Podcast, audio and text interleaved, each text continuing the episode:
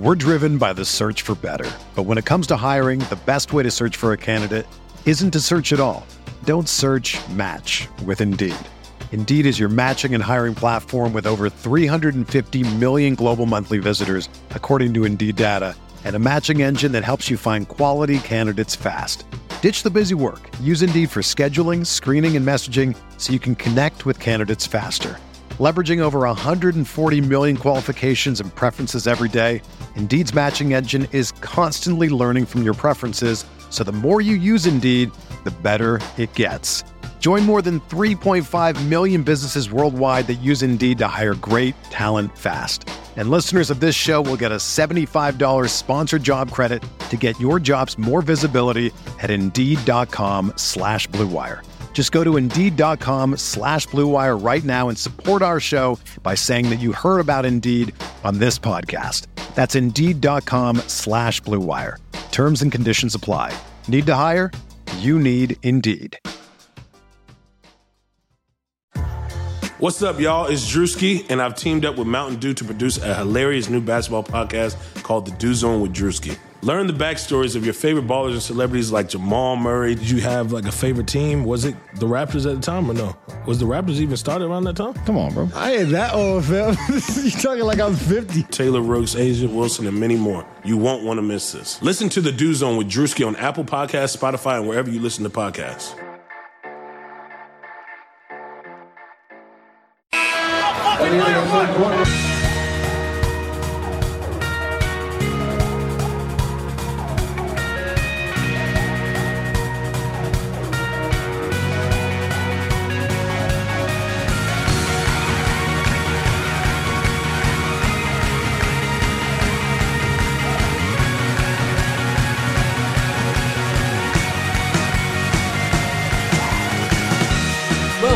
The Timeline of Phoenix Suns podcast. My name is Mike B. Hill. Sam Cooper, how are you doing? I'm ready to fucking play, Mike. Do you want to fucking play?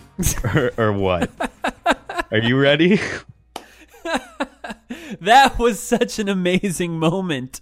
Of all the people for Josh Jackson to criticize, TJ Warren is a funny one to choose, considering how amazing TJ Warren has been and how disappointing Josh Jackson has been up till this point. But that was such a great moment to see that kind of passion from Josh Jackson. Yeah, you got to appreciate the passion. We'll talk about that more later, too. But to Josh, I'll just say this. The way TJ Warren is playing right now, no TJ Warren slander is allowed on this podcast right now, because he's been our most consistent player. Well, here's one thing I will say. I know we didn't plan on getting into this right off the bat, but here's one thing I will say about TJ Warren.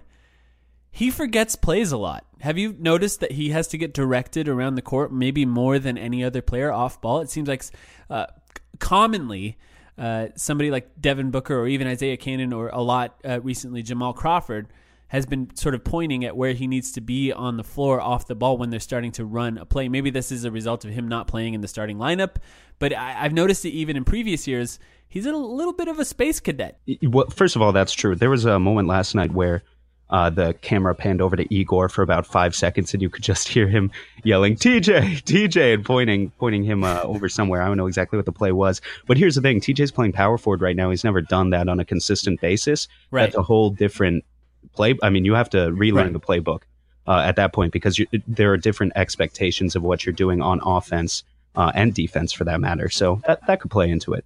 But he is a bit of a space cadet. I agree. Yeah, he's a bit of a Clay.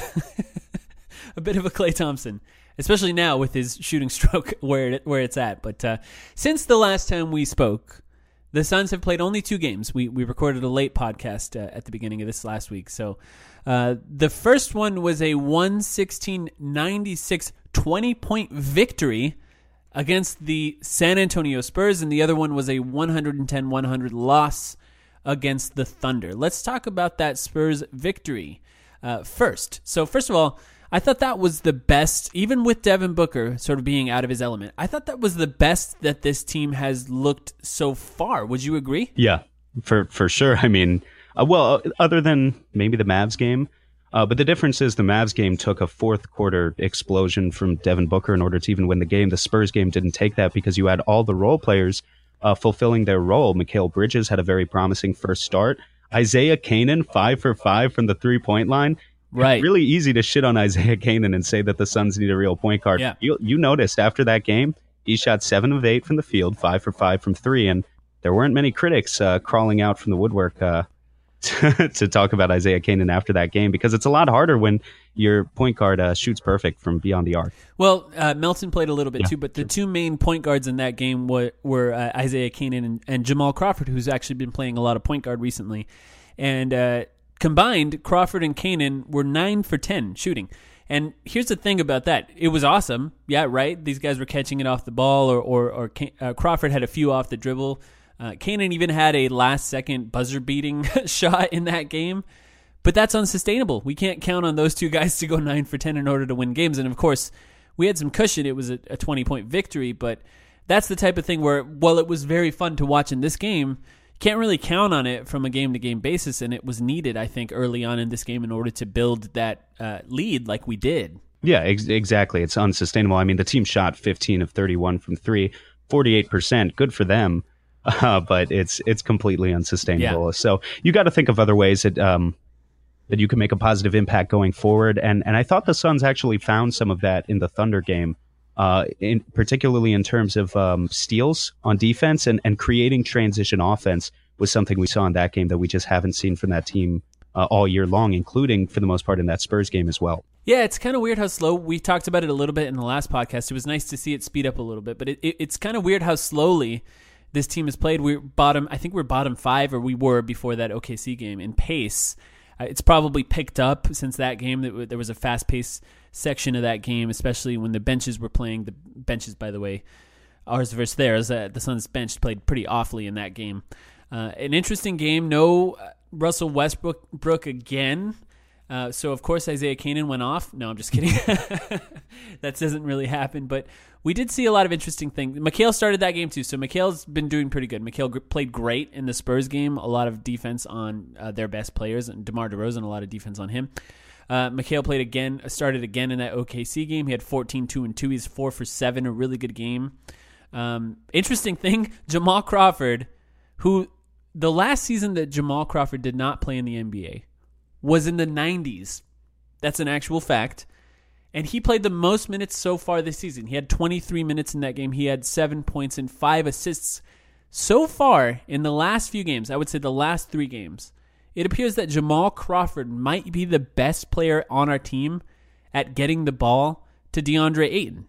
There's been a lot of assists. He had 5 assists in this game. He had 4 assists in the Spurs game. And he's doing pretty well at sort of penetrating. There's not a lot of dribble penetration outside of even Devin Booker, but now Devin Booker's not getting a lot of dribble penetration on his own because of he's just not been playing very well since that injury. So really, the only two guys I would say that are getting dribble penetration at this point are Josh Jackson and Jamal Crawford. Josh Jackson not being a great passer at this time. Jamal Crawford seems to be finding DeAndre Ayton on the roll a lot. His role has increased, Jamal Crawford, and I'd say he's playing pretty well. This is kind of what you expected when we first talked about him, and I know his defense has been awful. But how do you feel about Jamal Crawford? Are you coming around at all on the Jamal Crawford experience? Am I coming around? Well, Jamal Crawford, by definition, is a streaky player, right? So he's gonna have good stretches, and I would certainly classify this right now as one of his good stretches over the past couple of games. It's not that I don't like Jamal Crawford. It's just that I don't trust that this sort of playmaking. We've got an 18-year sample on Jamal Crawford's career that tells us that this guy isn't really a playmaker. It's not really what he does for other teams.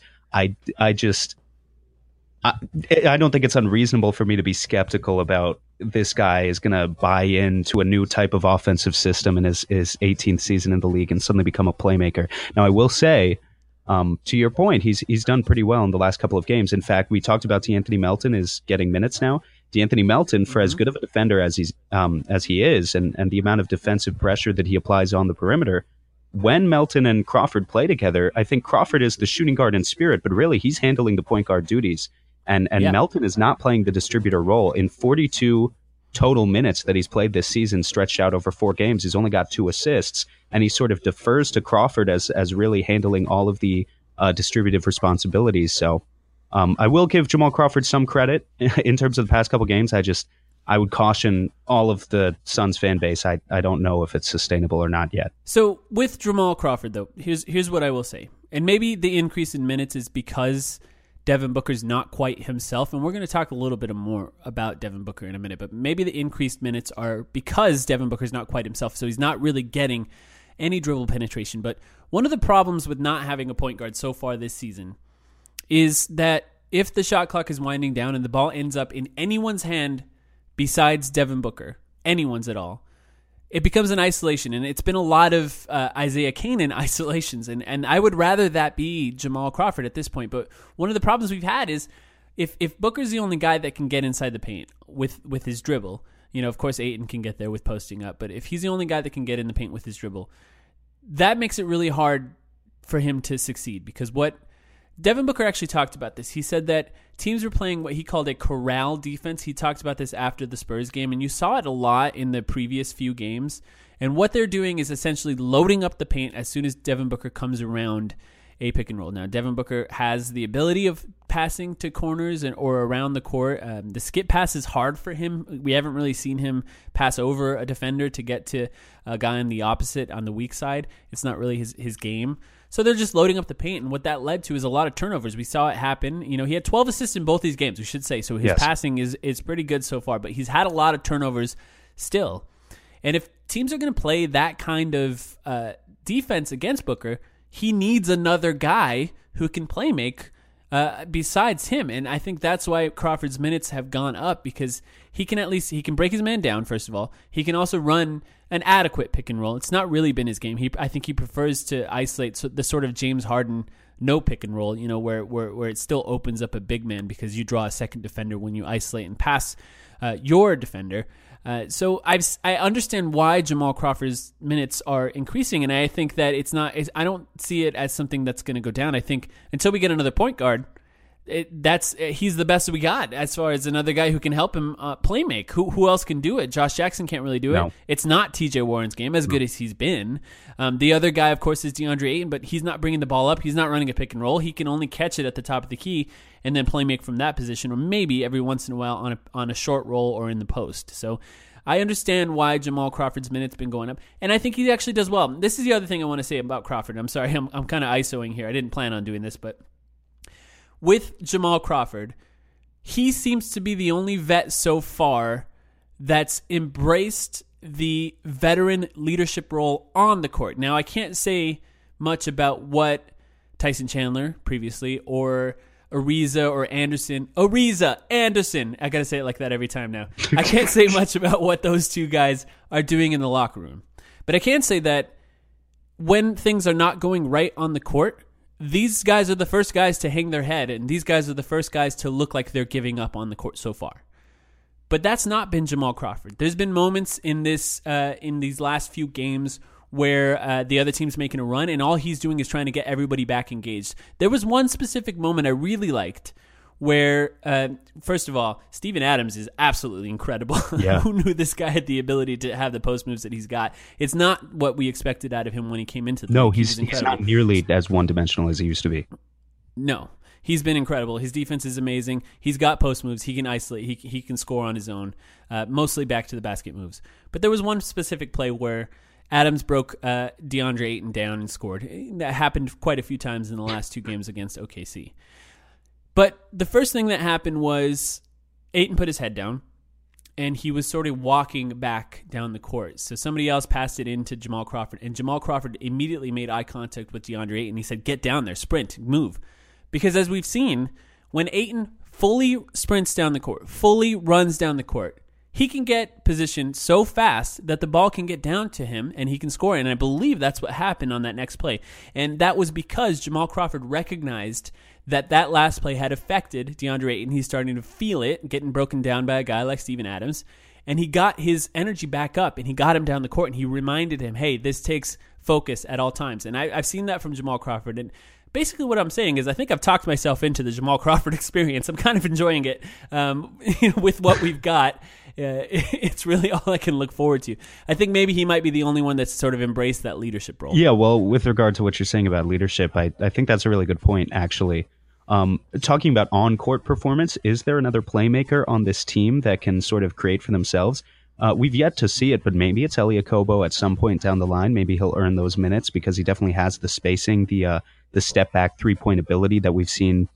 I could count it on my hand the number of times he's actually shown it in a game this season, but maybe it appears in the second half of the year. For now, though, you're right. It's going to be Jamal, and like it or not, the minutes will probably go down when Trevor Ariza comes back next game a little bit, but he might have earned himself a 15 to 20 minute per game role.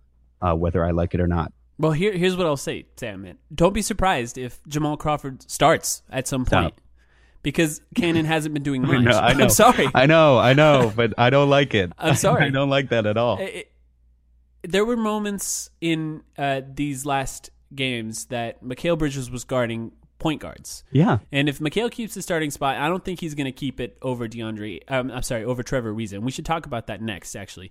But if he does, if it ends up being Mikhail Bridges in the starting lineup and Ariza is relegated to a bench role, I don't see that happening. But if it does happen, I think that Jamal Crawford could be that guy in the game. And, you know, Jamal Crawford might just be guarding a player that's taller than him that just generally shoots three-pointers, which every team seems to have in their starting lineup. It's hard to hide both Devin Booker and Jamal Crawford, though. So I'm not sure how good our defense will be. And I know, actually, it'll be very bad in those lineups. But I don't know that there's a fix for that, except for maybe De'Anthony Melton, who, as we talked about, is not really the secondary playmaker that Devin Booker seems to need.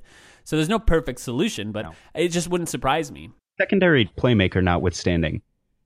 Describe to me, what is the problem with doing what I see as the sensible thing, which is, look, Devin Booker has a turnover problem. He showed it in the game against the Spurs. He didn't show it in the game against OKC, where he had 12 assists and only one turnover.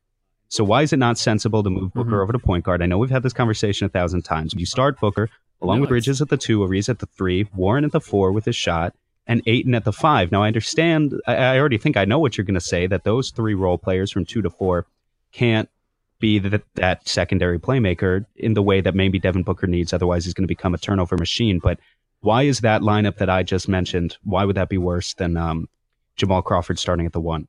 It's time to do that. Okay. I'm 100% on board. I think it's time to do that. There's no... Because I just don't think that's going to happen. Okay. That's the only reason I predicted Jamal Crawford's starting lineup before that. But I think it's time. Ariza has been out. We don't know why. I don't know if you saw that Dan Bickley he reported that maybe that it was looking like he would be going back to Houston. I don't think that that's the case. I think there's a legitimate family issue going on with Ariza. And if not, I think we'll find out relatively soon if something else is going on. But there's an entire month before he can be moved. So I don't think he's going to start quitting on the team yet. So we can assume Ariza's coming back. And when Ariza comes back, I don't think he's going to the bench. We've heard that Igor is the one who asked for Ariza in the first place. I can't imagine he's going to relegate him to a bench role at this point. So let's say Ariza does start. It does not make sense to put Mikhail Bridges on the bench. He's been too good. He's earned that spot, and we've looked really good with him on the floor. So I think that it's time to do that. How do you think that's going to look, though? Because we've seen Devin Booker's not quite capable of that, but I think it's worthwhile. Well, I think defensively it's going to look pretty good, actually. I think Trevor Ariza, we've been hard on him, and I understand the stats aren't quite there for him yet. He's averaging 10, 5, and 3 assists. Basically, 34% shooting from deep is a little bit less than what we wanted, but I still think the open corner threes for him are going to start falling eventually. And, you know, if you want him to be your secondary playmaker, you want him to run all of these pick and rolls and sort of break down the defense that way and start averaging 4 or 5 assists. You're just asking him to do too much. But with a simplified role, I think that lineup could work, at least on the defensive end. Offensively, it depends on Devin Booker. Devin Booker needs to be in charge of breaking down the defense with Bridges in one corner, Ariza in the other. And on the games where Devin Booker goes cold, it's a little bit hard to see how first of all, you even get the ball to DeAndre Ayton in the first place, because in that lineup where Booker plays a 1 and you have no secondary playmaker, who's feeding DeAndre Ayton other than Devin Booker? So I don't know. There are definitely some serious issues that could arise, but I just think with the way Bridges is playing right now, it's so much better than anything else we've rolled out this season. I think it's gonna happen. Actually, I think that there's a very strong possibility. At least, I've seen it before, so it wouldn't surprise me if all of a sudden we saw a Jamal Crawford starting lineup. I just don't want Mikhail to end up on the bench, especially what's coming up. And I don't want to skip ahead to the preview, but we got the 76ers in a very highly anticipated game, and they have a pretty good starting lineup. It would be nice to have.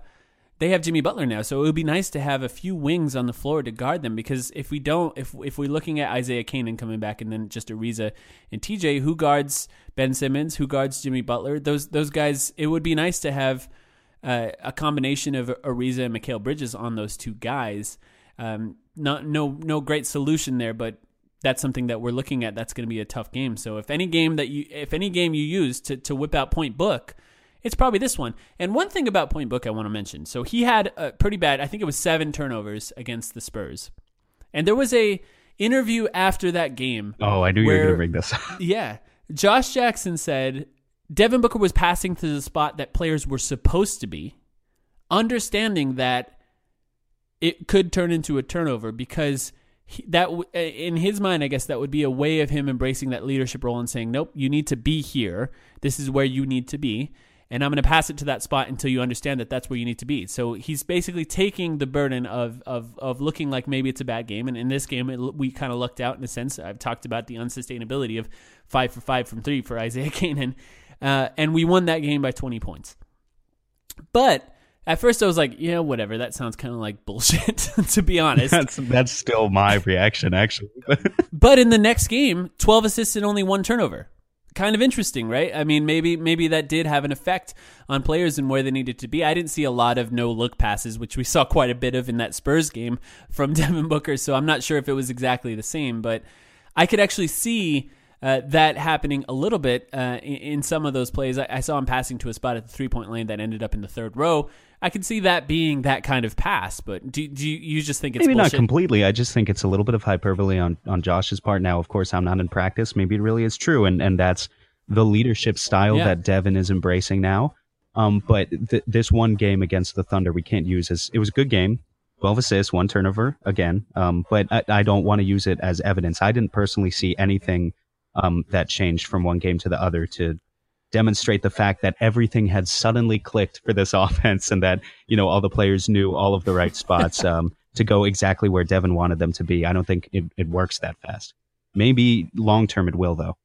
Yeah, and who knows? If the starting lineup keeps changing over and over and over again, it's difficult to get any sort of chemistry. So whatever change does come, and I think we all want it to be Booker at 6'6", at point guard. So this is a big starting lineup. This is what's nice about it.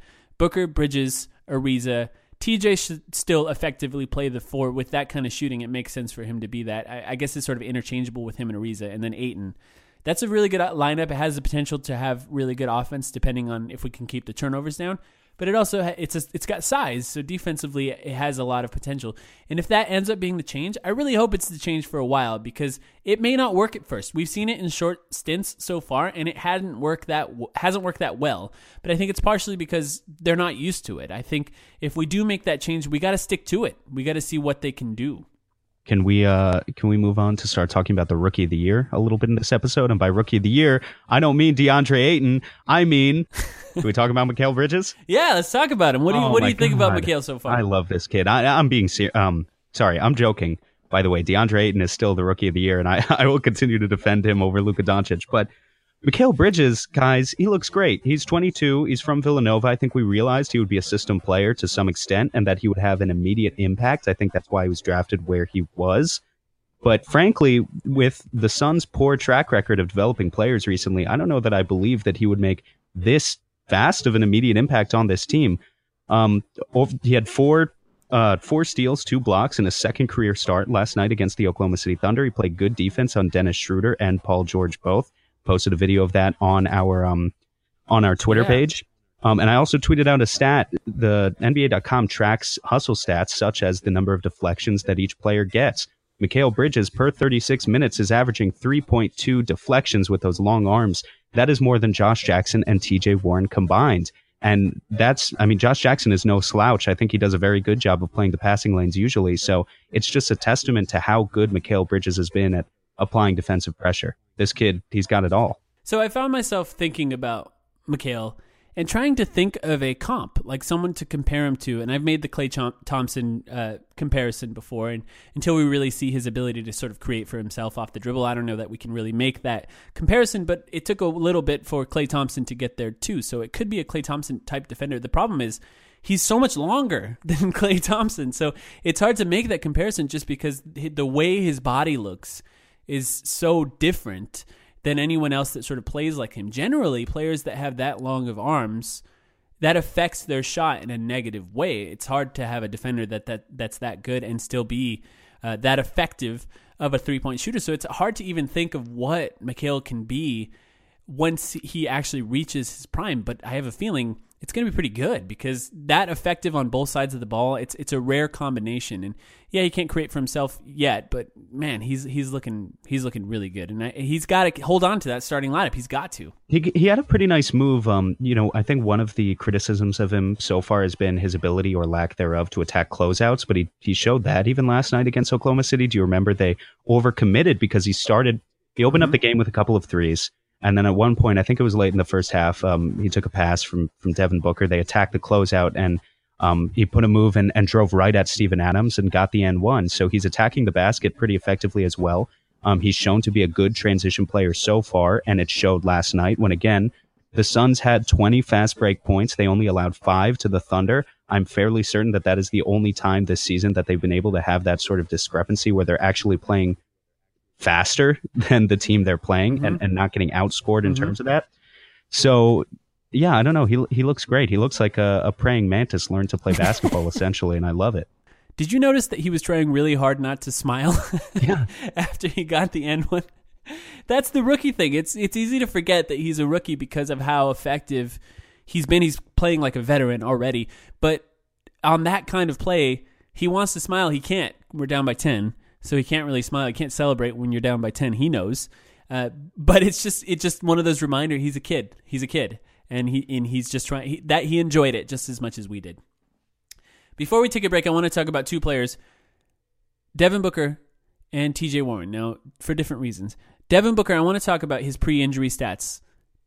Before he was injured, it's only a few games, but before he was injured, he was averaging 28 points, 7 assists. 4.5 rebounds on 50, 38, and 81 shooting with 8.3 free throw attempts per game. Those are MVP numbers. Not a joke. MVP numbers. Incredible numbers at the beginning. Post-injury, since his injury, he's averaging 20 points, so 8 points less, 7.6 assists, slightly more assists, less rebounds, 2.6 rebounds on 38, 30, and 87 shooting, and only 4.1 free throw attempts per game. His three-point attempts and his overall field goal attempts have remained the same, about 18 overall field goal attempts per game. Drastic decrease in points per game. Drastic decrease, and this is what I noticed yesterday, in free throw attempts because he's lost the burst. It's clear that Devin Booker is not himself, and it's clear that it's from that hamstring injury because his athleticism and his speed has been affected. I know you've noticed this, Sam, but what do you think about these stats? They're a little concerning, mostly not even concerning. Look, I don't care about the Suns winning games. So if they're at all concerning, it's concerning in the sense that I just want Devin Booker to not have his health fucked with by the training staff. So I would hope that he really is at 100% when he comes back from an injury. And if he had to take more time off, then I would say give him all the time he needs in a season like this.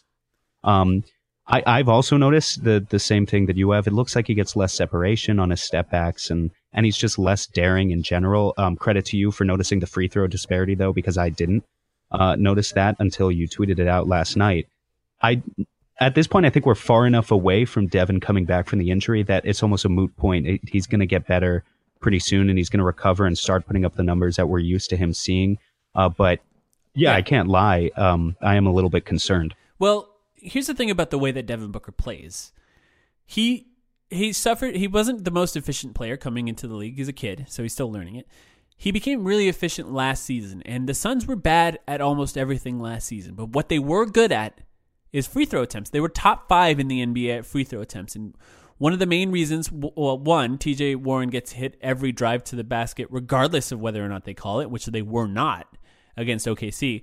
But the other thing is, if Devin Booker's struggling, when Devin Booker struggled last season, efficiency-wise, if he's missing a few shots, all he did was either on a fast break or if they quickly run it down after a make, he got in front of his man by the right to the left crossover. He took him to the left, and then he went up with that floater to get fouled.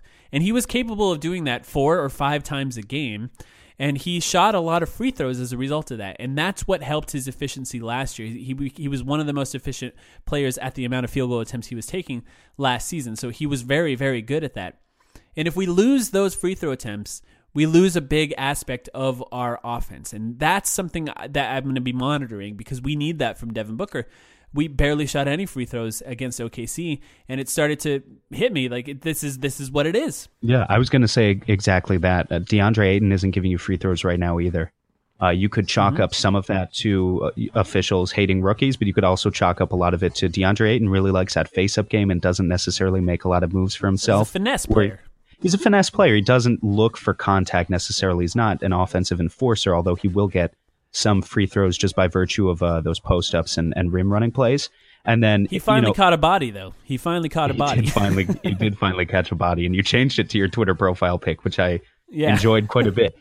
But and then the rest of the offense: Trevor Ariza, Mikhail Bridges. These are even TJ Warren to an extent now. These are spot-up players, or they're finesse players if they do attack the basket. And we know TJ doesn't get calls, and Ariza and Mikhail certainly aren't going to get calls, just standing behind the three-point line and chucking away. So the Suns' offense needs Devin Booker to be initiating that contact. Yeah, absolutely. And I think, if anything, it can, and I know it's kind of hard right now, but if anything, it can make you feel good in that once he's fully healthy, this team has started to play better, but once he's fully healthy, you could see how this offense is going to work because it's been working for the last few games as well as it has besides that Dallas game so far this season, I would say.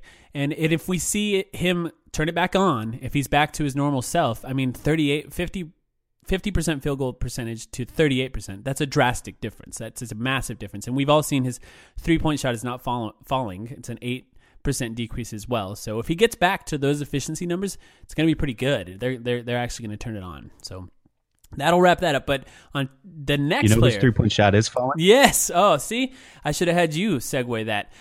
Sorry. TJ Warren. TJ Warren has been absolutely incredible. So I made a video. I called it Work because I wanted to acknowledge, we talked a little bit about it on our last podcast, but I wanted to acknowledge that it's not an accident that TJ Warren is playing like he is because he put a ton of work into it this offseason. And I want to go over a couple stats and then I'll hear what you think about this. I know you did some research on your own too. You might have some of these on your outline too. But TJ Warren is averaging 17 points on 50% field goal shooting and 46% from three. He's currently part of the 50-40-90 club. He's shooting 91% from the free throw line. Do you know how many players this season are averaging 17 points or more on 50% field goal shooting and 45% or more from three? Two. Oh, okay. I thought it was going to be Curry, like I get to guess. You don't have to answer. You would have probably gotten this one, actually. Steph Curry and TJ Warren. Only two. And if you factor in three-point attempts, it's only happened 11 times in recorded NBA history. Only 11 times. And TJ is actually currently number 6 on that list in true shooting percentage. One thing about that list of 11 seasons, Steph Curry, of course, is the top 2 as far as true shooting percentage, and Steve Nash, number 3. Mm-hmm. So cool. That's another one on that list. At his position, TJ Warren was 57th in true shooting percentage last season. He's 13th this season. And if you actually factor in 15 points per game or more, he's actually 2nd at his position. He's more efficient than LeBron James. And he's currently the 13th most efficient player in the NBA. Ayton is actually the 7th, and this is by true shooting percentage. This is incredible. I think that he's been good this season, but I just wanted to really highlight how good he has been. He is one of the most efficient players in the NBA offensively this season. He has been absolutely incredible. Yeah, the way TJ's playing right now, be still my beating heart. I mean, this is just perfect basketball, Mike. And the true shooting jump from a 54% true shooting, which is slightly below average actually last season, to 62% this year. It's, as far as I know, I wish I could research it more, because I was joking yesterday. Basketball Reference, you think they have a filter for everything. They actually don't. But as far as I know, it's pretty unprecedented. I was looking back at some recent most improved player or most improved player candidates in their seasons, and looking at which guys have had jumps in their true shooting that were that substantial. Goran Dragic, when he won in 2014, he increased his true shooting percentage by 6% over the previous year. Isaiah Thomas didn't win Most Improved Player, but in his second year with Boston, he got some nods for it, and he also increased his true shooting percentage by just a tad over 6%. So for TJ Warren to be at 8% right now, just to put that in perspective, if he can keep that up, it absolutely puts him in the conversation for it. In order to actually win it, he would need the Suns to start winning some games. And I also don't think 46% from deep is sustainable for him, but I'm just really happy that whatever work he put into his game over the summer is paying off. Yeah, and I made that video on our Twitter feed. Please watch it if you haven't already. To talk about 42,000 shots is what his trainer estimated that he put in this summer in order to remake his shot like that. It takes a lot of work to get up to that, and I think we have to recognize that it's not a coincidence. And I think you talked about most improved player. Now, the thing is, this is going to be a real test for the NBA blog boys are going to vote for this, because he's actually currently averaging less points than he was last season. And I expect that to change now that he's starting. You actually tweeted some of his starting stats. It's insane. 25, more than 25 points per game. Disgusting. So maybe it'll go up to pass. Yeah. Maybe it'll go up to pass those 19 points that he was. But let's say it doesn't. He's still the most improved player in my mind. Because it's hard, like you talked about, it might be unprecedented. You know what I was actually thinking that we should take a look at is Channing Frye into that 2009-2010 season and see how much his overall true shooting percentage changed, because it was a similar increase in three-point percentage for Channing Frye in that season, and now we're seeing it with TJ Warren. So I'm wondering what that is, but I just wanted to give him more of a shout-out than that video. Oh, my God. Did you find it? Oh my God, Mike, you fucking called it. You want me to? It went from a 40. Well, okay, so here's the thing. We know Channing, to go on this quick tangent, circa 2008 was almost out of the league. I mean, he struggled to sort of sign a deal with the Suns in the first place, and then played so well on that Western Conference Finals team that he earned himself a new contract. But at the end of his rookie contract, he really wasn't doing too hot. And sure enough, 47% true shooting is last year with Portland, to 60% with Phoenix his first year. Wow. That's huge.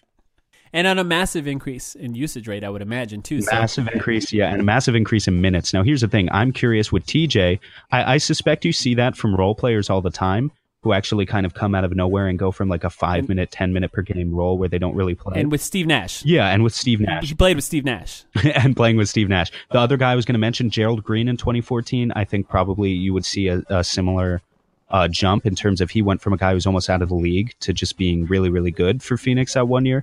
But I'm curious how often it happens with guys who go from consistent spot to consistent spot. Like, how often do you really see a guy this deep into his career who was playing 30 minutes then and is still playing 30 minutes now have that much of a change in his game over one summer? I'd reckon it's not often. Yeah, it's nice for a guy like Josh Jackson to see it happen right in front of him. And also to really credit it to the work that he's put in. That's what it takes. That's what it will take for Josh Jackson if it ever happens. I don't really... Josh Jackson's shot is a little more broken than TJ's been. I talked about it on the video. There were two main flaws in TJ Warren's shot, and I was telling Sam before we started recording, TJ Warren's shot last season was very similar to LeBron's early on in his career. The two problems that LeBron had, along with TJ Warren, were twisting on the... after the release is actually how the trainer put it, but it's kind of in the middle of the release that you'll see the right foot sort of creep in front of the left foot and the body sort of turning right to left. Same with LeBron. On a lot of LeBron's game winners from three, you'll see that exact same shot sort of jumping and then twisting. And you put a lot of strength behind the ball that way, but that's kind of the problem a lot of times. It throws off the accuracy. The other problem was turning his hand over entirely, and that's not the types of problems that Josh Jackson's looking at, so I don't know if we can expect that.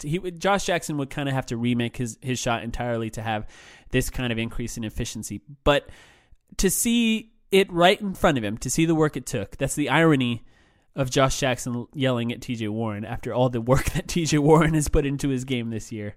We'll see if it happens, but let's take a quick break. And then we have some more stuff that we want to talk about after this break. I think you'll find pretty interesting, along with previews for next week's games.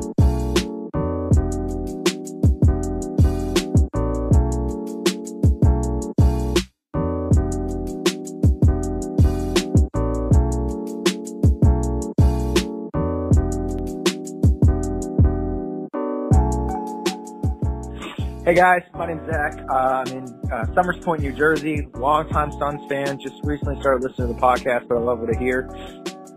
What I wanted to say is not necessarily a hot take, but I wanted to hear your guys' opinion on what makes you wince most about the Phoenix Suns. Because for me, it's watching Josh Jackson chuck up one of those contested threes. You're saying, don't do it, don't do it, don't do it. And he does, and it just looks so fucking bad. And then the other thing I got to say is I think people are being way too hard on DeAndre Ayton. Yeah, the defense sucks, but, I mean, you can tell it's going to improve. He's going to continue to get better. I wouldn't be surprised in a year or two if he develops a three-point shot. I mean, the guy's touch is so good. I mean, watching a player like this so polished that young, I mean, it's unprecedented. You don't see that often. So, I mean, we've sucked for years and years and years. What's another year? Thanks, guys. Thanks for taking time. Bye. Thank you so much for calling us, Zach. Shout out to the East Coast there. Closer to you than me, Sam. That was a call that we got. Yeah, of course. Thank you, Zach. Yeah, that was a call that we got on our Hot Take Hotline. I don't know. For those of you who didn't hear our last episode, this is a new feature that we have. You guys can call us. You can leave hot takes if you'd like, but you can also just call us and ask us questions similar to what Zach just did. 530-433. 4368 is our phone number. Feel free to call. You can even text. I found out that you can even text that number, and we'll get those texts too. Maybe we'll have a chance to read those on air. So two things that Zach talked about that I want to talk about. DeAndre Ayton, whether or not you think that he's been getting too much hate from Suns fans so far this season. So we'll talk about that second. But first, before we talk about that, the other thing he wanted to know is what makes us wince, or the word that I thought of was cringe. What makes us cringe the most when it happens on the court with the Suns? What makes you cringe the most? There's a lot of things we could talk about, right? On a 3-12 team.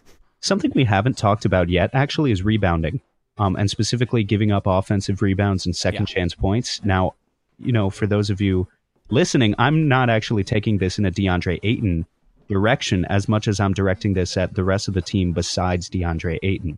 If you look at the past two games, against the Spurs, we allowed 13 offensive rebounds. We only pulled 5 for ourselves on the other end. Against the Thunder, they allowed 14 offensive rebounds. They only got 4. And in the example of the Thunder game, for instance, DeAndre Ayton is so preoccupied with boxing out Steven Adams, who is just this humongous mass of a man, that he really can't. I mean, he's going to struggle sometimes. Sometimes it is his fault. He's not in the right position. He's not boxing out to the extent that he should be.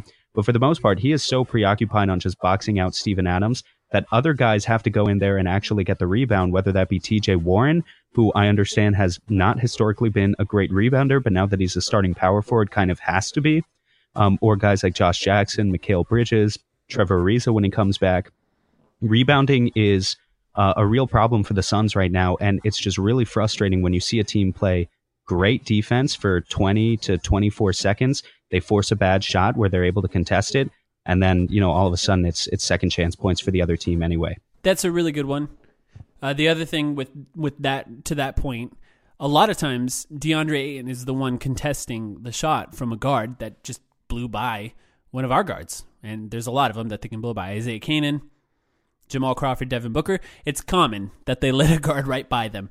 And if DeAndre Ayton is the one contesting that shot, that means that he's not underneath the basket. He's probably not in position to box out his man, and that leaves an easy offensive rebound for the center. It's up to other players on the Suns to recognize when DeAndre Ayton is on an island with a guard and immediately read and react and get a body or two on that guy. And it could be a defensive scheme thing. Maybe we shouldn't try to push DeAndre Ayton onto guards, although he's pretty good, as we've talked about, he's pretty good at defending wings. So maybe it's not the worst case scenario. Somebody needs to recognize that and help, whether it be the guy coming off the corner or a guard just being extra physical with his center as much as they possibly can. We've seen it a lot of times where Canaan is just watching on those plays. I hate to... It's not Canaan's fault he's in this position. I hate to really harp on him, but he's not a starting point guard, and he's been thrust into that starting position, so I feel bad. So one thing I want to say, though, Josh Jackson... Oh, God. Threes. I think he needs to keep shooting those threes, for one. Oh, so if they're wide open, and a lot of them are wide open, yeah, he needs to keep shooting those. So those ones don't make me cringe. They don't make me wince. But what does is the step back twos that he continually shoots over and over and over again. And there's two types of them. There's the ones that are early in the shot clock, which those are the ones that drive me nuts. And then there's the ones that when he's on the court, we tend to throw the ball to him when there's 6-7 seconds left on the shot clock, and then he's forced to isolate and shoot. That's okay. I'm okay with him shooting those. I don't prefer them, but I think there's only a few guys on this team that want it in that scenario, really want it. And I think that it's important that he does. I don't think we should take it away from him in those scenarios. I think Josh Jackson, we've seen it. He's probably got the most passion on this team. It's okay to give him the ball when he wants it. If nobody else wants it, give it to him. Now, that shot, very unlikely to go in, so it's unfortunate, but I think he'll get better over time. He'll figure it out, and he does get space. He's shooting a lot of those open. It's just his release is so jacked, so hopefully over time he'll start to figure that out. But the one thing, that wasn't even my choice, actually, to be honest. Oh, wow. The one thing that makes me cringe the most is when DeAndre Ayton is in position to contest and he doesn't. It really bothers me that he's got less than a block per game. A guy at his size, with his athleticism, with his wingspan, should be walking into a block and a half per game. It should be nothing. Anthony Davis, Karl Anthony Towns, in their first season, they averaged more than 2 blocks per game. This is something that he should be doing. He should be blocking shots, and he's not. And a lot of it has to do with effort, maybe not understanding where he is. We talked about the difference between effort and not knowing where you're supposed to be. At this point, I think he needs to know where he's supposed to be. That's on the coaching staff if he doesn't. But he should be walking into at least a block and a half per game. That should be easy. What we should be surprised at is when he gets 3 or 4 blocks per game, not one. If you're averaging less than one, how can you do that at your size? That's insane to me. Maybe this leads right into the other question he was asking, which have the fans been too hard on DeAndre Ayton? And I think some fans have. I think the ones that were sort of on the Doncic side of the great Suns Civil War of 2018, those are the ones that have probably been a little too harsh on him. But I think overall, I think the criticism that he's getting for his defense is warranted. And I think he will get better, but I'd say it's warranted. What do you think? Yeah, I agree with you that it's warranted for him to be averaging less than a block a game. It's hard to defend. Now, granted, right. I don't think he's the reason the Suns are losing games, and that's why when people say Luka Doncic is the rookie of the year because the Mavs have 7 wins and the Suns have 3, it's reductive, unreasonable logic, especially when DeAndre Ayton has better advanced stats across the board than Luka Doncic in terms of efficiency, in terms of net rating, and RPM, all of those things. But the defense, it is a problem. And I'll be honest, I think the reason it scares people so much is because there's precedent for... It reminds people, and I'm not making this comparison because this is what I think, but I think when people see DeAndre Ayton walk into 20 and 10 on offense and not contest shots on defense, they think of Jahlil Okafor. I think that's just what people think of, especially because the Suns and are in a similar stage in the rebuild right now. Maybe you could even say that the Sixers were back then, where the focus isn't necessarily winning games, even though we'd like it to be. And there are some serious differences between those two players. Jahlil Okafor was this lumbering, slow as molasses big man who wasn't even efficient offensively in the way that DeAndre Ayton is. I mean, he can't get more than 5 inches off the ground. And obviously Ayton is sort of playing a role as a rim runner on offense right now. But defensively, I think there's some serious cause for concern. He's so much better than Jahlil Okafor. I think we should just mention that. Well, here's the thing. He's so much better than Jahlil Okafor. He has so much more natural talent than Jahlil Okafor. He has so much more athleticism than Jahlil Okafor, which is why people get frustrated, because they know he can be so much better than that on defense. They know he can help rotate. They know he can guard the perimeter. And they know he can contest shots down low as well. So when he's not doing that, is it because he's maybe not as in shape as he should be? Is it an effort thing? Is it, you know, part of this whole losing culture thing that we hear thrown around about the Phoenix Suns? What is the answer if you know that the guy has the natural talent but isn't getting the results? I think part of it is a fear of getting in foul trouble too. We need him throughout. Our offense works a lot better with him on the floor, especially as we talked about. He's one of our better playmakers, regardless of how good that makes the rest of our playmakers. But it makes sense that he's trying to stay out of foul trouble, so that's probably part of it. Now, one thing I actually, throw a little surprise in here, but there was a moment last season where the Suns were playing the Thunder. Of course, we play them at least 10 times a season. So there was a moment where the Suns were playing the Thunder last season. Close game, came down to the wire. Russell Westbrook took over. It kind of was a back and forth between Russell Westbrook and Devin Booker. This is all off the top of my mind, so I don't remember. I didn't look it up before we talked about this, but during the final seconds of the game, Westbrook and Devin Booker were having a conversation on the court, and Westbrook was clearly talking at Devin Booker more than an actual conversation. And of course, after the game, reporters asked Devin Booker what Russell Westbrook said to him. Do you remember this, Sam? I actually don't remember what he said. Okay.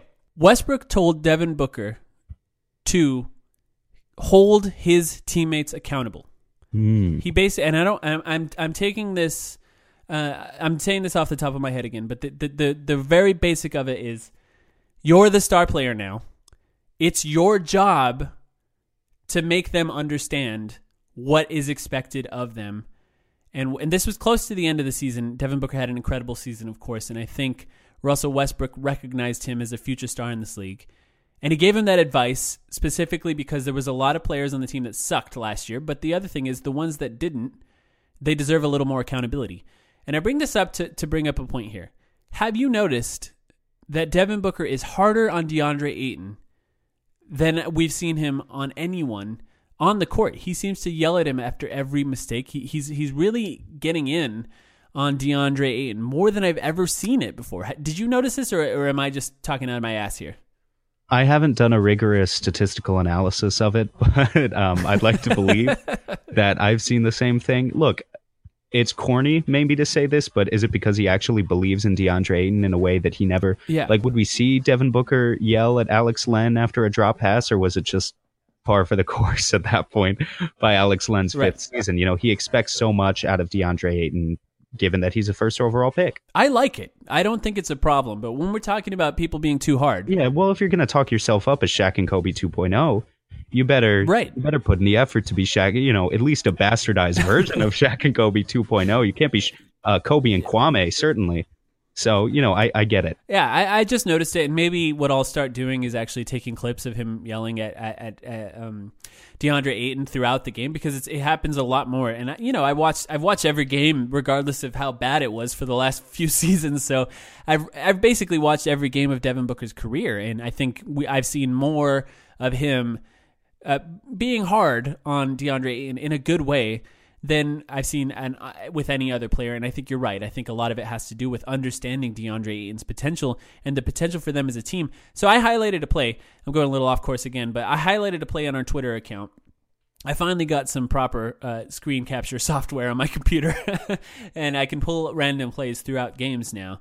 And I highlighted a pick and roll on the left wing between DeAndre Ayton and Devin Booker where it was sort of a slow pick and roll, which I actually like. I don't think that Devin Booker needs to rush around it. And then a lob pass to DeAndre in a short roll position where he passed out to Mikhail Bridges on the right wing, the skip pass for a three. And what I noticed and what I thought was important to point out on Twitter was that all five guys were looking at DeAndre Ayton as he caught the ball. All five guys. And it just makes you think, with these two guys as your cornerstones, it should be easy to have a top 10 offense in the NBA once they reach their primes. These two guys are insanely good at offense, and they play complementary positions. So it makes sense that we picked a big, especially with Devin Booker as our committed star. We should be able to put... It's on the Suns' front office to put the right kind of players and create the right kind of system around them, because our offense can be insanely good with those two guys. They both of them draw a lot of attention from defenders, and we have to properly take advantage of that. That's why guys like Mikhail Bridges are so important. Yeah, well, if you have two 40% three-point shooters in Mikhail Bridges and TJ Warren, theoretically, literally all you're missing is that secondary playmaker that we were talking about at the beginning of this episode. That's it. And Rubio. Well, yeah. Rubio. Here's the thing. I really like Rubio. You want to get into let's do a really quick free agent conversation. Really quick, because we've got to preview these games. I like Ricky Rubio. He's been struggling this season. The more and more I think about it, it gets back to our rebounding problem earlier. Yes. Right? So, yes, the Suns are struggling to get rebounds. This happens anytime you play three wings at the 2, 3, and 4, because you get more shooting, but you sacrifice strength. And the more I think about it, any of the Suns fans who are on the Kevin Love bandwagon for like the past 5 years or so, remember basically Kevin Love's entire tenure in Cleveland, there were some Suns fans being like, let's trade for Kevin Love because he rebounds and he spaces the floor. The top power forward free agent next year is Nikola Mirotic, who's currently averaging 20 and 10. He's a good three-point shooter. And I'm starting to wonder if maybe that's because let's face it, the Suns, they could put themselves into the Kevin Durant conversation. They could put themselves into the Kyrie Irving conversation. It's not actually going to happen. Nope. So if you want to throw money at a big fish, maybe a guy like Nikola Mirotic is the best you can do, who would be a phenomenal offensive pairing with the rest of this team, I think. And then with the rest of your cap space money, which you could get by waiving and stretching Ryan Anderson, you could look at some slightly more budget point guard options to latch onto that secondary playmaker. If TJ Warren keeps up these shooting percentages, he's our starting power forward of the future. He just is. It makes sense to keep him at that power forward. So keep in mind, Trevor Ariza is gone in this scenario. So Mirotic, right, you're talking about maybe you scale Warren back to the 3, Mirotic is the 4, and now you can basically run a 3-man guard rotation of Devin Booker, Mikhail Bridges, and insert free agent option here. There's some interesting point guards on the lineup. Maybe you could throw money at Terry Rozier. Who knows? I mean, I'm not a huge fan, but there's all sorts of options that we can cover in future episodes. Did you hear that? I just heard it. It was every Suns fan's heart just tearing in half because you didn't even mention Mikhail Bridges as a starter. How dare you? Well, Mikhail Bridges is either going to start at the 2 and then Devin Booker's going to start at the 1, or Mikhail Bridges is going to get his 25 minutes a game, but he's going to have to not be a starter at least so soon. Now, the other guy I didn't mention is Josh Jackson. Josh Jackson needs to figure out his shit soon, or else in this dream scenario that I'm talking about where TJ Warren's at the 3, Mirotic is at the 4, Josh isn't really playing any minutes, but hey, you know, you got to earn minutes by your 3rd season in the NBA. That's just how it works. Think about this, Suns fans who are listening. What Sam just talked about shows how important what we do throughout the season is, because we have to find out if Point Book is a real possibility. Because then we can focus on guys like Nikola Mirotic that would be a theoretical great fit next to DeAndre Ayton, just as he is with Anthony Davis. Anthony Davis and DeAndre Ayton theoretically have similar skill sets. Of course, Anthony Davis being one of the best in the NBA, but that's the kind of potential DeAndre Ayton has on the offensive side of the ball. And Mirotic, pretty good defender too. Not a great defender, but I would say that he's mediocre, which is a step up for a lot of players that we've had on the Suns in the past. It's just when you think about Ricky Rubio fitting into the starting lineup, he would be the best passer we've had since Steve Nash, and very good at getting the ball down low to DeAndre Ayton. He would. The only question is, can Ricky Rubio shoot? Which last year it seemed like he could, and this year it seems like he can't. So honestly, now I'm confused. Do you need to guard him is more important than can he actually shoot. And I actually think that he needs to be guarded out on that three-point line. And it remains to be seen, but maybe Igor is the Rubio whisperer. We'll see what happens next. We have a long way to go to talk about free agency, but it's going to be an interesting free agency with the amount of cap space the Suns could potentially create. The Suns are about to go on their longest road trip so far this season, a 4-game road trip. Generally, I love watching Devin Booker on an Eastern Conference road trip. It's not the healthiest he's been, so it's going to be a little more difficult as far as what we're looking at. But the most hotly anticipated game, of course, it would be nice if it was here at home, but the most hotly anticipated game coming into the season was the 76ers versus the Suns because of the trash talk that Joel Embiid was sending DeAndre Ayton's way in the draft. The 76ers look a little different. They just beat Kemba Walker, dropping 60 on them, and they still won. The 76ers still won. So as we know, as a Suns fan, nothing Kemba Walker did in that game matters at all. he may as well have scored 10 points as far as most NBA fans are concerned. Because when you lose, it doesn't matter how much you score. They were just giving him the ball. Did you see it? They were fouling the other team to get him more possessions. How dare they do that? So 76ers, Jimmy Butler's on the team now. Did you know that, Sam? We haven't actually talked about it together. I think I heard something about it. I'm not that in tune with what goes on in the rest of the league, but I think I heard about it. Quickly, how do you feel about that game? How I feel about that game is Joel Embiid is going to score 40 points, probably with 15 rebounds on really good shooting. Look, that's the reality of where we're at with this guy right now. He's putting up Boogie Cousins numbers. MVP. Potential MVP. Potential MVP. I think the more likely MVP actually is a different guy we're going to face on this road trip. But we'll get to him in a second. Mm-hmm. Joel Embiid looks really good. Jimmy Butler shooting 58% through his first three games at a Sixers uniform. I think to escape with a win here would be, it's not impossible. It would be remarkable. That's a great word for it. Booker scored 46 last time he played this team on the road, but we're questioning his health. And I wouldn't be surprised if, for those of our listeners who are Redditors, I wouldn't be surprised if Joel Embiid puts DeAndre Ayton. Here's what's going to happen. DeAndre Ayton's going to have a good game. He's going to score 20 and 10. Joel Embiid's going to score 35. He's going to put DeAndre Ayton on a poster, and that particular poster is going to have 25,000 upvotes on RNBA.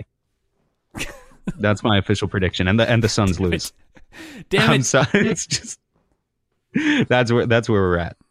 Yeah, this is the type of game that Joel Embiid circles, and he goes into this game to make a point, and it doesn't. I will say DeAndre Ayton doesn't appear to have that kind of personality. So we'll see what kind of energy, what kind of effort DeAndre Ayton puts into this game. But I know that he's going to go into it. Let's say the nerves are going to be there. And I think he's going to try and make a point as well. The next game is at the Bulls. This is the most winnable game on this road trip. That's exactly the phrase I was going to use. Yeah. It's an interesting game. Wendell Carter Jr., I saw him up close in Summer League. He's awesome. I believe Lauri Markkanen is still out. Zach LaVine is averaging an insane amount of points so far this season. Offensively, they're okay. Though. Defensively, they don't look. The Bulls aren't good. They're not good. And this would be a nice win for the Suns to get on this road trip because it's probably the only one that you could really put some money on. The Suns have only played Toronto, Boston, and Brooklyn out of the entire Eastern Conference so far this season going into this road trip, which sucks because two of those three teams are really, really good, and the rest of the East is, for the most part, dog shit, so you'd like to think you can beat up on some of these other teams. There are no must-win games for the Suns in a season like this, but this is a must-win game only in the sense that they need to win to prove that they can assert their dominance over all of the other shitty teams in the NBA. Wendell Carter Jr. looks really good so far. Granted, he's averaging 16, 10, and 3 per 36 minutes. Ayton is averaging 18, 11, and 3 just to prove how close these two guys are, which maybe validates the opinions of a couple of blog boys out there in the void somewhere who actually put Wendell Carter ahead of DeAndre Ayton on their big boards because that did happen going into the draft. But that being said, Wendell Carter right now, his efficiency isn't quite there. He looks much better on defense where he's blocking a lot of shots. But he has fallen in love with his jumper a little bit too much, and it's led to some mixed results. So this is definitely a winnable game for the Suns. Just quickly, justice for Shaq Harrison. Shaq Harrison has played 8 games. There. He's played 8 games. Train. Hey, I'm the conductor. I'm rolling in with the train, guys. He's played 8 games, 17 minutes per game. He's averaging 16, 8, and 5 per 36 minutes. He's averaging 4 steals per 36 minutes. On a 53% true shooting. So sorry to beat that dead horse real quick, but I just had to do it as we're about to see this guy play again. And I wish we still had his defense. De'Anthony Melton has impressed me through 2 games, but I wish we still had Shaq Harrison's defense. That's all I'll say. Yeah, I'm going to say it right now. Ayton's going to dominate Wendell Carter Jr. after being dominated by Joel Embiid. Yeah, let's go with that. 2 more games. This one at Bucks. MVP. That's a guaranteed loss to me. A guaranteed loss. Who do we have to defend them with all the three-point shooting? You know that Bledsoe's going to really pick it up in that game because he wants to prove it still. We don't really have anyone to guard. Nobody has anyone to guard Giannis. So what are we going to do about him? With the Eastern Conference, so I don't know, how close our listeners pay attention to the Eastern Conference, but so for anyone who doesn't know, the Bucks went from shooting 25 threes per game last year under Jason Kidd to 40 this year under Budenholzer. They completely They completely revamped their team. And part of it was through a little bit of a roster overhaul. They brought in some new shooters, but also they're just settling for fewer stupid shots now that Jason Kidd was having them take. Jason Kidd wanted a guy like Thon Maker to shoot mid-range shots when that wasn't his game. Now you've got guys like, first of all, Middleton, 45%, Brogdon, 43%, Snell, 45%. These are all their three-point shooting numbers. Lopez. You already knew that these guys could shoot. And then you bring in an acquisition like Brook Lopez. Mike, thank you. Also, John Henson shoots threes now. What the fuck? Like, this entire team, except for Giannis, is just killing you from downtown. He's like 9%.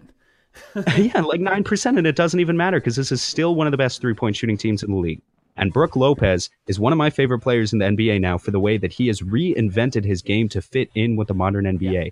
People look at the box score. He's chanting now. He's chanting. People look at the box score. They say, how is this guy averaging 3 rebounds per game as a 7-footer? It's because he's doing the classic Steven Adams. He boxes out with all of his thickness, and then Giannis grabs a defensive rebound. He guns it down the floor for transition buckets. And on offense, the guy is taking 7 threes per game. He's hitting him at a 43% clip. He's just the pinnacle of the stretch five. And it's working out really well for them, and this is a guaranteed loss. Sorry to say, guys. I completely agree. If we do win, it would be remarkable. Once again, it's going to be Ayton's got to be really disciplined in this game, because it's easy to forget that a guy like Brook Lopez hits threes now, and all you have to do is put your arms down and he'll shoot right over you. And he's had multiple games of more than 10 3-point attempts, and he was 8 for 13 in a game recently. He's a real 3-point shooter now. We can't think of the old Brook Lopez. He's a new player now. The next one is the Pistons, at Pistons, in Detroit proper now, I guess. Blake Griffin started out the year as a potential MVP candidate. He played really well. They went off on a losing streak a little bit after that. But it's going to be it's a very interesting game as far as matchups. I'm not sure who's going to guard Blake Griffin. They have Andre Drummond on the floor. Andre Drummond is massive. He's a huge guy. It's not going to be easy for DeAndre Ayton to move him in the post at all, so you can expect Ayton to be shooting some jump shots in that game. Ish Smith is still, I believe, on that team. What do you think about the Pistons game? Stop Blake Griffin and you win the game. Essentially, no one else on this team is going to beat you. This is a winnable game for Phoenix. Detroit's struggling a little bit. They remind me a little bit of that Clippers team actually last year that came out of the gate really strong. I think was like 5-1 to start the season. Everyone was like, "Are the Clippers good?" And then suddenly, they're not so good. But this is still a solid team. Andre Drummond is going to grab his rebounds and maybe really hurt the Suns in terms of second chance points. And also the other thing is that Andre Drummond used to be this horrendously, abysmally bad free throw shooter. That's not as much the case anymore. Now he's at least passable. So the more putbacks you give him, the more free throw opportunities it'll generate for him as well. And then he'll get to the line. He'll hurt you from there, too. But I really think it comes down to Blake Griffin, because realistically, Reggie Jackson is just not playing that well.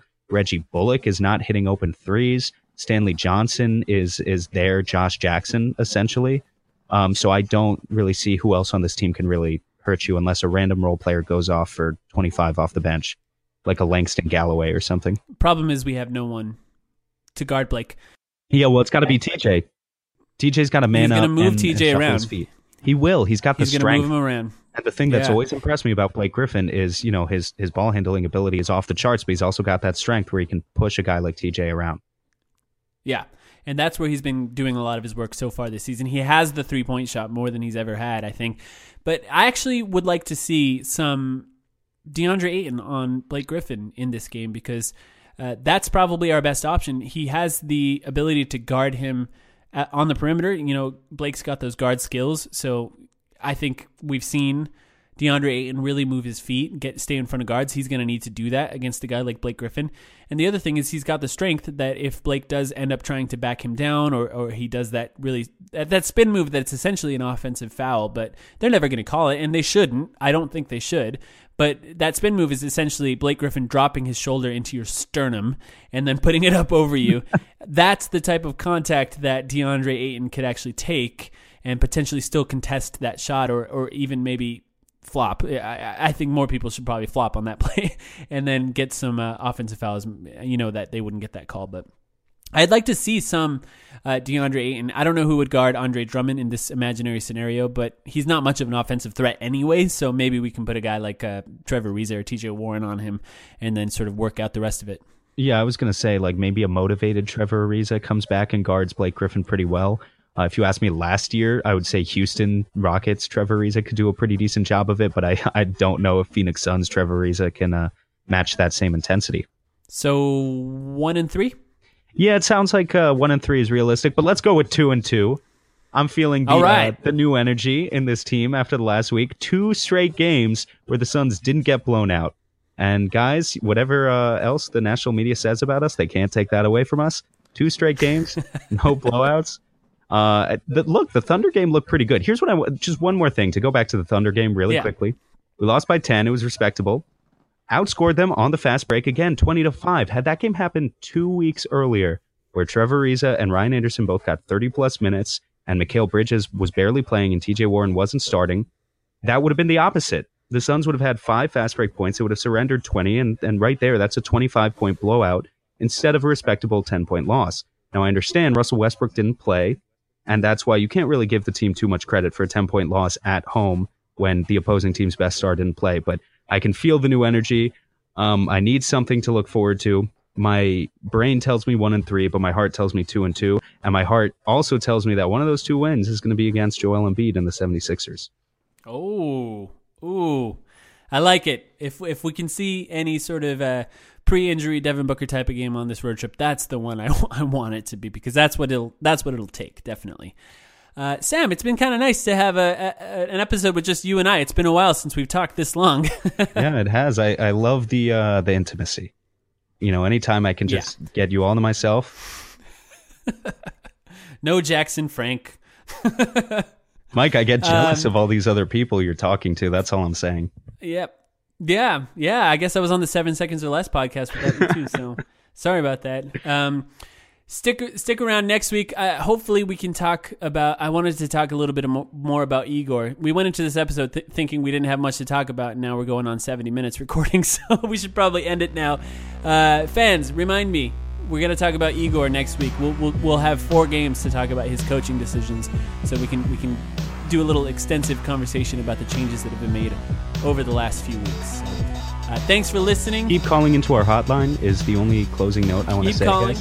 Hot takes, questions, whatever you have. We love hearing from you guys, and maybe it will appear on a future podcast. Thank you for all the participation we've had so far. That's right. Thank you guys for listening. And we'll talk to you next week. Don't forget to follow us on Twitter. We all have accounts now.